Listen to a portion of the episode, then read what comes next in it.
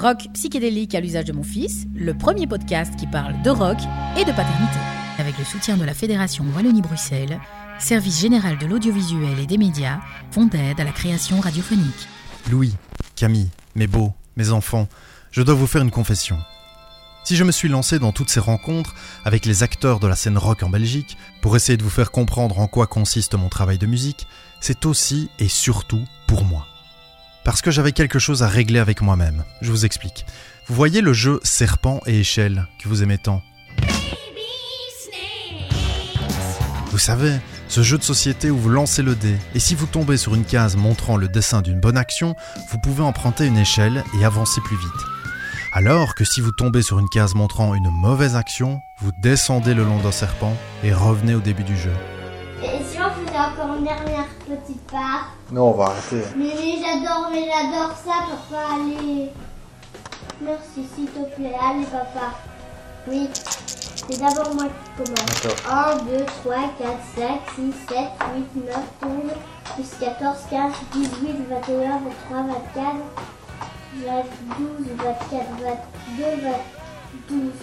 Je suis à 12. 12, waouh, dans un dé de 6. Attends, attends, je vais monter sur une échelle. Oui. 1, 2, 3, 4, 5, 6, 7, 8, 9. J'ai frappé un cochon. Donc, j'y vais là. Eh bien, on va dire qu'avant de devenir votre père, j'avais la furieuse tendance à prendre plus de serpents que d'échelles. Je pensais que le monde entier m'en voulait. Oui, c'est moche, je sais. Quant au monde musical que j'idéalisais tant, je partais du principe que dès qu'un artiste marchait un peu, traduction dès que j'en entendais parler, c'est qu'il y avait forcément du copinage, du piston, et que ces musiciens étaient dénués de talent. En tout cas, moins talentueux que moi, et malhonnêtes. Mais c'était moi qui étais malhonnête. Malhonnête envers moi-même. Vous savez mes enfants, j'avais une estime de moi tellement basse que ma réaction classique pour me protéger était de me croire spécial, au-dessus des autres. Un éternel incompris qui avait toujours tout compris avant tout le monde. Les autres ne savaient rien. En réalité, c'était moi qui ne savais rien. Aujourd'hui, quand je repense à cette période de ma vie, j'éprouve beaucoup de tristesse.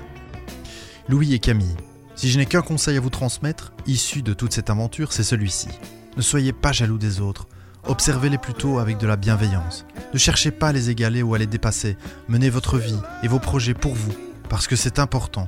Et si vous croyez en vous-même, d'autres finiront par croire en vous. Pour revenir au jeu serpent et échelle, je garde bien à l'esprit que si mon but est maintenant de gravir uniquement des échelles, un serpent peut m'attendre derrière, caché dans l'ombre. Il est le pape du pop, il est le pape du pop. Que demande le pop, que demande le pop? Il est le pape du pop, il est le pape du pop. Le popard n'est pas un popard, et le bar est un. Le popard n'est pas un popard, et le bar est un art à part. Le popard n'est pas un popard. Disque 5, face A.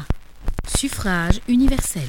Tout ça pour dire qu'on se fait souvent de fausses idées sur les gens qu'on ne connaît pas. On y projette nos ressentis, nos impressions. Je me suis rendu chez Steph Camille Carlens, qui a investi une ancienne scierie anversoise et reconverti l'ancien atelier en local musical et en studio pour confondre plusieurs de mes idées reçues. Comment le vit-on quand on a eu énormément de succès depuis si jeune, qu'on a fait partie de Deus, l'un des groupes belges de rock les plus connus au monde?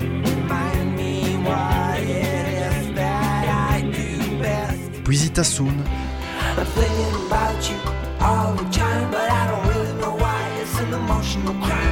Est-il possible d'être à la fois un père et un musicien, souvent sur les routes? Et puis, qu'en est-il de cette idée aussi véhiculée par plusieurs intervenants de cette émission? Les néerlandophones seraient-ils plus ouverts d'esprit concernant l'art que les francophones? Ont-ils une culture musicale plus rock'n'roll que nous? Jamais encore auparavant, mes idées reçues n'ont été aussi malmenées.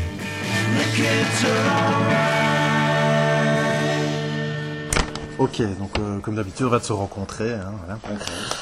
Alors, euh, Steph Camille, je suis très très heureux de te rencontrer parce qu'en 1997, la RTBF diffuse un documentaire sur le rock en Belgique dans lequel Zitasoon, ton groupe, interprète depuis un entrepôt du port d'Anvers la bande-son de Sunrise, un film muet de Murnau de 1927. On te voit hurler dans un mégaphone et jouer une musique totalement raccord avec les images projetées sur un écran géant à côté de vous. Lors de la diffusion de ce documentaire, j'avais 16 ans et ce passage que je viens de décrire m'a fortement marqué. C'est la première fois que je me suis dit, ok, le rock n'est pas réservé aux Anglais et aux Américains. On peut être créatif et belge.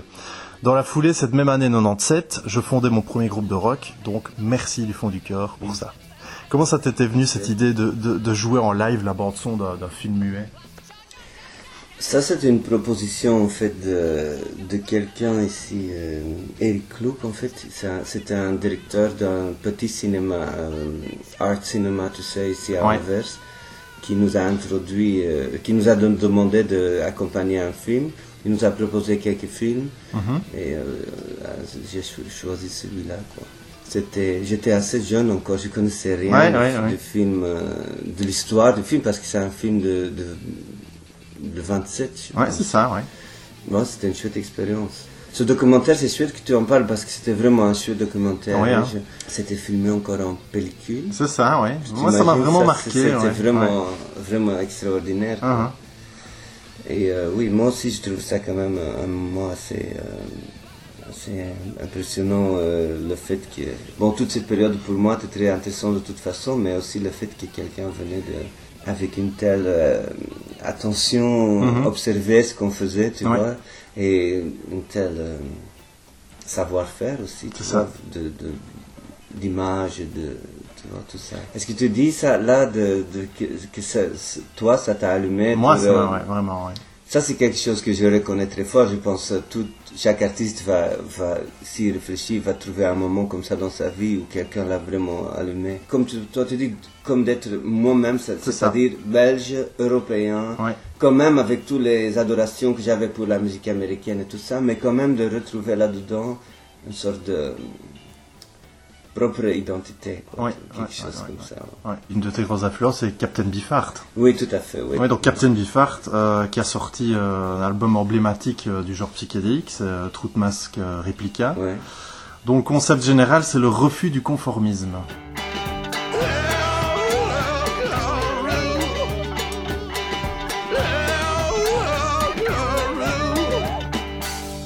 Tu dis, toi, de Captain Beefheart, qu'il a changé ta vie et transformé ta vision de la musique. Oui. Bon, après, moi, je suis assez sage comparé avec Beefheart, évidemment. Dachau blues, those poor Jews. Dachau blues, those poor Jews. Dachau blues, Dachau blues, those poor Jews. Still crying about the burning back in World War Mais euh, c'est vrai que c'est un album comme ça, Trout Mask Replica, c'est... Je l'ai acheté, j'avais une copine écossaise et je voyageais en Écosse avec elle. On a trouvé ce disque sur un- une petite puce, quoi, là, quelque part à Glasgow, je sais pas. Et euh, j'ai acheté ce disque, comme ce nom euh, m'attirait, ce mec. Mais après, quand je suis rentré chez moi, je l'ai écouté, j'ai dit, c'est quoi ce truc, quoi? C'est trop bizarre, quoi. Ouais, ouais. Ça marchait pas tout de suite, ça. J'ai- Après, je l'ai laissé sur le côté pendant longtemps, tu vois, j'ai plus écouté, je dis ça c'est pas pour moi, c'est trop. Mhm. Mais après, petit à petit, je l'ai quand même re... C'est un truc qu'il faut apprendre à digérer, quoi, à Ouais. manger, quoi. C'est un goût que tu connais pas. C'est ça. Mais une fois que tu le découvres et que tu l'apprécies, là, il y a un monde qui s'ouvre euh, assez incroyable. Un monde de poésie déjà. Oui. La façon qu'il aborde euh, la poésie, les- le jeu avec les mots, le jeu avec les sons. Mhm. Déjà, ça, c'est, il est très très fort en ça. Et après, la musicalité, il est incroyable jusqu'à aujourd'hui parce qu'il y a personne qui a fait un disque comme celui-là, quoi. Exact. ouais. C'est, c'est vraiment un unicum dans le monde de la Mhm. musique, quoi. Ouais. Alors on, on a ce point commun tous les deux avec Captain Beefheart, c'est ce mélange d'influences au sein d'un même album ou même parfois au sein d'un même morceau. J'ai jamais décidé de le faire C'est comme ça, ça, ouais. c'est quelque chose qui est venu naturellement. Naturellement, ouais. Je pense maintenant, les albums que je fais aujourd'hui, ou les dernières, euh, on va dire, 6, 7, 8 ans, ils sont un peu moins comme ça. Là, j'ai choisi plus une direction par album, pas pour le général, mais Ouais. par album. Et je reste là-dedans plus, je pense. Et tu aimes aussi mélanger tous les arts, donc la danse, le théâtre, Oui. la musique, le cinéma.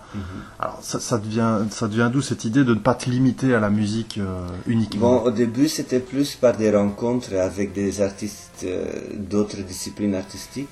Et euh, oui, ça j'ai fait pendant six ans, une période de rencontres intenses et de découvertes intenses dans des autres mondes artistiques ou des autres cultures. Mhm. Et euh, c'était très intéressant. Ça m'a vraiment changé ma vie en fait de faire ça. On s'est éloigné un peu du monde du pop et on a pris la liberté de faire euh, la musique qui est très différente du monde du pop. Mhm. pas- Et aussi, comme tu dis, avec les autres disciplines. Alors tu as fait partie des deux groupes majeurs de rock belge dans les années 90, à savoir Deus et Zitasun. Mhm. Comment tu as vécu ce- ces, ces succès à l'époque? Euh, T'étais jeune, donc J'étais jeune, mais- j'avais 24 ans avec le premier disque de Deus et aussi mon premier disque qui s'est sorti en même temps plus ou moins. Ouais. C'était incroyable. Ouais. Mais je pense que mm, comme ça allait tellement facile, tu vois, on se réalisait pas que c'était extraordinaire. quoi. Enfin moi en tout cas. Ouais. Tout venait très facile. Quoi. Ouais. Moi j'ai quitté, l'école à 21, j'avais traîné longtemps, doublé beaucoup d'années et tout ça. Et à 24 ans, j'étais sur tous les grands festivals européens. quoi. Mhm. Alors ça c'était assez incroyable. 56 Falcon across the laundry I tasted. Mais j'ai toujours travaillé très fort. quoi. Ouais. Toujours fait de nouveaux disques, essayé de, re- de garder le répertoire live très fraîche, toujours fait de nouvelles versions, des trucs comme ça. Mhm. On a travaillé tout le temps. Ouais. Et, et tu- penses quoi de la vie en tournée sur les routes? Et est-ce que c'est compatible avec une vie de famille, selon toi? Ce que j'en pense, euh, j'ai pas toujours réalisé que c'était tellement chouette, tu vois. C'est au moment que ça se diminue un petit peu que tu te réalises quelle, quelle aventure que c'était, quoi. Mhm. De pouvoir voyager partout en Europe et même plus loin parfois. De jouer pour des gens qui sont vraiment là pour venir t'écouter, c'est incroyable. Ah ouais. Incroyable. Après, la vie de famille, ça c'est il faut t'organiser quoi. Ouais. Nous on a eu la chance, moi avec ma femme, qu'on avait no- nos parents encore, ils nous ont aidés beaucoup. Comme j'ai un fils, Oui. sans eux ça serait beaucoup plus compliqué je. Parce qu'on était partis très très souvent. On, on a eu des années, beaucoup d'années euh, qu'on jouait plus que 100 dates par an. Mhm. Alors ça c'est quand même un jour sur trois presque qui était parti. Quoi. Ouais, ouais. Plus avec tout le voyage. Mais maintenant mon fils il a 16 ans, ça va. Il Oui, maintenant ça va, oui. Et ton fils, il, le- il vivait plus- comment à l'époque, ton fils euh? Bon, il était petit quoi, il était très bien entouré euh, dans une chouette famille, alors ça va. Il a toujours connu ça, quoi. Ça, il ouais. a toujours vu des musiciens, il venait souvent aussi avec, hein, Mhm. sur les concerts. Ouais, ouais. Moi je me rappelle une, euh, histoire très rigolo avec lui. On avait une tournée en Italie, il était encore très petit. Et euh, ma belle-mère, elle avait dit, euh, oui, papa, euh, maman et papa, ils sont partis en Italie. En Italie, ils sont allés faire des concerts en Italie. Et après, je revenais, et cet été-là, on jouait sur Dranuter, c'est un grand festival dans le- près de la frontière française aussi. Je me préparais pour faire le show, on jouait sur la grande scène, il y avait, c'était un, une grande foule, tu vois, qui était devant. Et je suis dans les coulisses avec mon fils sur mon bras, et je lui montre la salle et la scène et tout Ouais. ça. Et il regarde tout ça avec des grands yeux, et il regarde le public, il dit, Italie. Italie. Il avait fait l'association entre ce mot Italie et c'était le concert. Quoi. Pour lui, c'était tout Italie. Ouais, ouais, ouais. C'était rigolo. Est-ce qu'il t'est arrivé de faire des compromis? Donc des trucs que tu n'avais pas vraiment envie de faire en musique, mais Ouais. tu savais bien que si tu le faisais, bah, ça allait t'amener plus loin ou t'apporter quelque chose par rapport à ton projet. Il y a des disques que j'aime, des disques de certains pas que je dis ça, non, ça j'aime plus trop. Man, I drove down to Ghent in my underwear. Quoi, Mais au niveau de la du production, au niveau, au de la production de la des disques, production. euh, ouais. Parce que les chansons, je les aime encore, mais... Et c'est vrai que ça a fait un grand succès. J'étais signé avec Warner à l'époque, qui était Ouais. un grand film de disques, c'est vrai que j'ai livré quelques chansons pour eux qui pouvaient vraiment les utiliser comme singles et tout ça. Mhm. Ça a vraiment fait grandir le groupe. Ouais. J'aime plus trop ça. Hmm. Après, je veux pas trop juger non plus parce que j'ai- déjà dit ça à des gens et j'étais très euh, surpris, tu vois, parce que eux ils aiment beaucoup. C'est ça. C'est- Alors, tu vois, on peut pas toujours. euh, Bah, bon. oui, une fois que tu lâches ta musique, elle ne t'appartient plus. Voilà, en fait, elle appartient aux gens. C'est Et... ça. Ouais, ouais. Après, les goûts évoluent aussi, hein, et pas seulement les goûts, mais la façon de travailler, la façon de faire la musique. En, en 1997, en fait, euh, Zita Soon ne s'appelait pas Zita Soon, mais s'appelait Moondog Junior. Oui. C'était en, en hommage au compositeur Moondog Non, Pas du tout. pas du tout, parce que je le connaissais pas.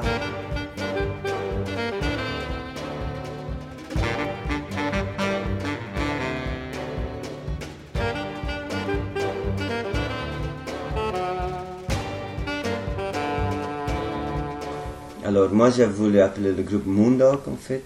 Je sais pas où j'avais trouvé ce mot. mais- Et je suis parti euh, jouer un peu. En fait je joue à Bruxelles dans le Beurschaburg. Et le directeur là, Dirk qui s'appelait, il m'a dit est-ce que tu connais le Moondog, l'américain Louis Hardin il s'appelle? Mhm. Je dis non. Il dit ah, il faut vraiment que tu découvres ça parce que c'est vraiment très très beau. Et je, à l'époque, c'était pas facile à trouver son, sa, sa musique. Je suis allé à Tilburg en Hollande, il y avait un magasin très spécialisé où ils avaient vraiment tout, quoi. Et là, j'ai trouvé quelques CD de lui. Et j'écoutais ça, je trouve ça vraiment incroyable, ce monde. Et c'est à ce moment-là que j'ai décidé de rajouter Junior tu vois, parce que Ouais. c'était un vieux mec euh, déjà ça, ouais. à ce moment-là. Et après un an de tournée, je reçois une lettre via mon film disque à Londres de, de, de l'avocat de Louis Hardin, Ah, de oui. Moondog, Ok, ouais. qu'il avait, déc- tu vois, il avait appris Ouais. que ce disque existait et il n'était pas du tout d'accord qu'on utilisait ce nom. Et là, j'étais vraiment très très déçu parce que, bon, on avait vraiment démarré quelque chose, tu vois, c'était un an de travail et de rencontres avec la presse, avec le public et tout ça. Alors j'ai obtenu via le film de disque son numéro de téléphone à lui, il habitait en Allemagne à l'époque, et euh, je l'ai téléphoné, mais il voulait vraiment pas, il voulait me parler, mais il voulait pas discuter, pour lui c'était clair, il voulait pas qu'on utilise son nom. Il m'a dit, euh, tu es encore très jeune, moi il avait presque 80 ans. hein. Ouais, ouais. Et il m'a dit, euh, toi tu es jeune, tu vas avoir un peu mal au ventre, mais ça va vite passer, tu vas, tu vas passer euh, à la...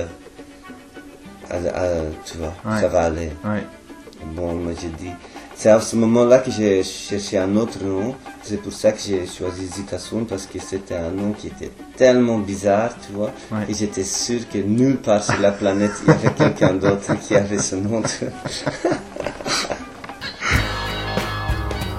Beaucoup d'intervenants dans cette émission, qui sont originaires de Wallonie ou de Bruxelles, ont l'impression que la Flandre soutient bien mieux ses artistes et qu'elle est beaucoup plus ouverte au rock de manière large que dans le sud du pays. Alors toi qui vis en Flandre, quel est ton point de vue là-dessus Nous, on joue toujours en Wallonie. On a toujours joué en Wallonie avec tous nos albums, tous nos projets, aussi les projets du théâtre. On a joué à Liège ou à Charleroi ou à Serein ou à Ouais.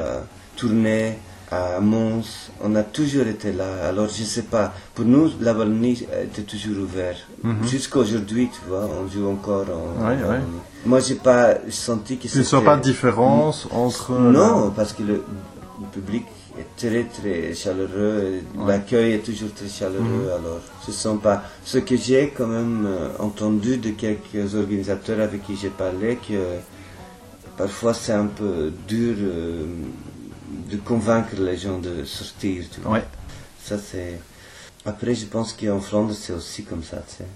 C'est pas toujours évident, quoi. Les gens sortent pour les, les grands noms, tu vois, Mhm. qu'ils entendent sur la radio, qui, qui sont dans la presse et tout ça. Après, il y a toute une série de plus, concerts plus petits qui ils, ils sont aussi durs, tu vois, à faire sortir les gens, quoi. Ouais. Après, quand même, je pense que c'est très important qu'il y ait une dynamique de, de, de soutien financier des salles de concert euh, par, le, par le pays, quoi. Ouais. Ça, parce que c'est dur, quoi, de, de garder une salle de concert en vie. Et, et les médias aussi qui ont quand même le rôle à jouer, non Enfin, Mais moi, de je notre pense point que de les vue, médias jouent ce rôle, quand même. Mais justement, de, de notre point de vue wallon, on a l'impression, euh, bruxellois, on a l'impression que les médias flamands soutiennent davantage leurs artistes que euh, dans le sud du pays. Pour nous, c'est nous, on a vite fait le tour du pays. On est dans un tout petit pays. Ça, en ouais. plus, il y a une frontière de langue pour Mhm. beaucoup de gens quand même. Oui, oui. Le français, c'est une, des- une des grandes langues de, de la planète, c'est comme Mhm. ça. Alors, c'est dans tous les pays où ils ont une langue très très forte, ils ne sont pas très ouverts à des Ouais, autres langues. ouais, ouais. En Allemagne non plus. Mhm. Moi, j'ai travaillé en Allemagne euh, il y a quelques années. J'ai travaillé deux mois en- à Munich pour une pièce de théâtre. Et euh, beaucoup d'Allemands parlent même pas anglais, tu vois. Très, très mauvais. Mais oui, ils, ils habitent dans un pays tellement gigantesque. La France aussi, la, la France, c'est un pays puissant, quoi. Mhm. Moi, j'ai beaucoup de copains en France, tu vois, ils sortent un disque, ils font 80 dates dans leur propre pays. Oui. Alors, mais même des groupes wallons aussi qui font ça, qui jouent en France. Mhm. Non, j'ai Ouais, pas donc c'est bien, c'est intéressant parce qu'on voilà, on voit qu'on on peut idéaliser ou avoir une vision qui n'est Mm. pas forcément la réalité. quoi. Donc c'est intéressant. Il faut vraiment qu'on essaye d'oublier toutes ces frontières. Quoi, parce que c'est- ça n'a pas de sens. c'est- Ils sont complètement. euh, c'est qu'une idée. Une Ouais. frontière, c'est qu'une idée. Tout à quoi. fait, ouais. ouais. C'est pas idéal encore en Flandre parce que si je compare avec les. Comme je disais, je travaille à München. Le, la subvention de ce théâtre seul était le même montant que toute la culture en Flandre. pour un théâtre. théâtre, oui, oui. Alors là, tu te- là, as des possibilités qu'on peut même pas s'imaginer Eh oui. ici. Bah, c'est peut-être lié à la taille du pays aussi, petit pays. Oui, Euh, Mu- Mu- Munich, c'est aussi une ville assez riche. Ouais, pense, ouais, et tout ouais. ça. Alors, après de nombreux projets sous le nom de Zitasun, tu sors ton premier album solo, Stuck in the Status Quo. Alors ça aussi c'est assez atypique. Pourquoi un projet solo maintenant? Oui, parce que, bon, Zitasun, comme je dis, je l'avais arrêté en 2009 pour développer une sorte de petite île musicale où j'ai beaucoup d'instruments qui m'entourent, qui me permet de vraiment générer un son assez riche tout seul. Tu vois. Ouais. Je me sentais vraiment bien là-dedans, en fait. Et je, je me suis dit, je veux repartir sur la route avec un groupe, mais je veux que ce groupe, il renforce de mon petit monde que j'ai créé. Le déclencheur, c'est aussi un peu ta rencontre avec euh, Alma euh, Auer, une harpiste des rues. En fait, c'était pas sur la rue, c'était dans le centre-ville d'Anvers. Il y avait une, euh, un petit banc où tu, tu sais, avec des automates de cash comme ça. Ouais. Mais c'était à l'intérieur, tu vois. Alors il y avait un petit espace où les gens venaient euh, chercher leur fric. Et il y avait un très chouette son là, tu vois. Comme c'était petit, il y avait un petit euh, reverb. Ouais, c'est ça. Et elle, elle jouait là avec sa harpe, elle chantait. Après, je l'ai parlé.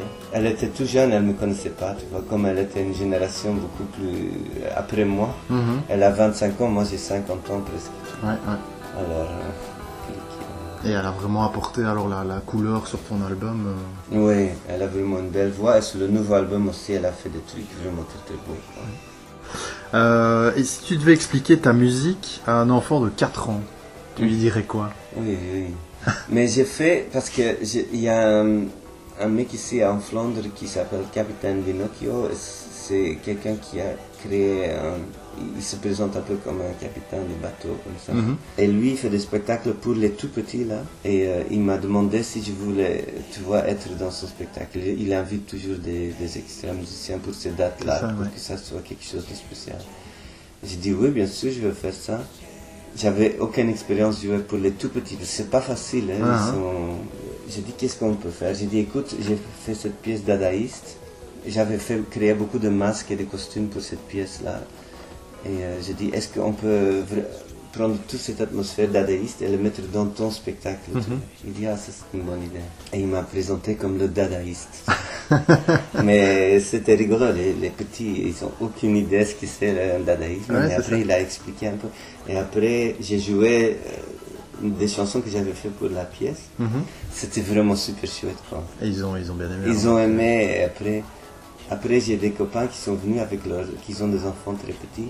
Et chaque fois que je viens maintenant encore chez eux, ils disent Ah, c'est le dadaïste. Ils me, ils me reconnaissent encore comme ça. Tu as quelque chose à ajouter éventuellement ou- Non, non, tu vois, je suis très content que tu es venu me voir. Bah écoute, moi aussi. Nous arrivons au terme de ces discussions, menées tout au long de l'année, avec ces personnes incroyables qui ont partagé leur point de vue et leur vision de l'art. Discussion. Discuter, oui.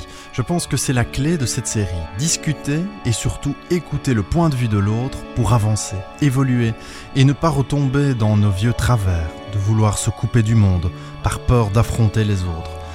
Parce qu'en réalité, on n'affronte pas les autres. On les écoute et ils nous font grandir. Le seul qu'on affronte dans tout ça, c'est soi-même. Et c'est le plus difficile, car on n'est pas toujours disposé à reconnaître qu'on a eu tort. Et on est encore moins disposé à admettre que ce sont nos choix qui nous ont amenés là où nous en sommes aujourd'hui. Uniquement nos choix, pas ceux des autres.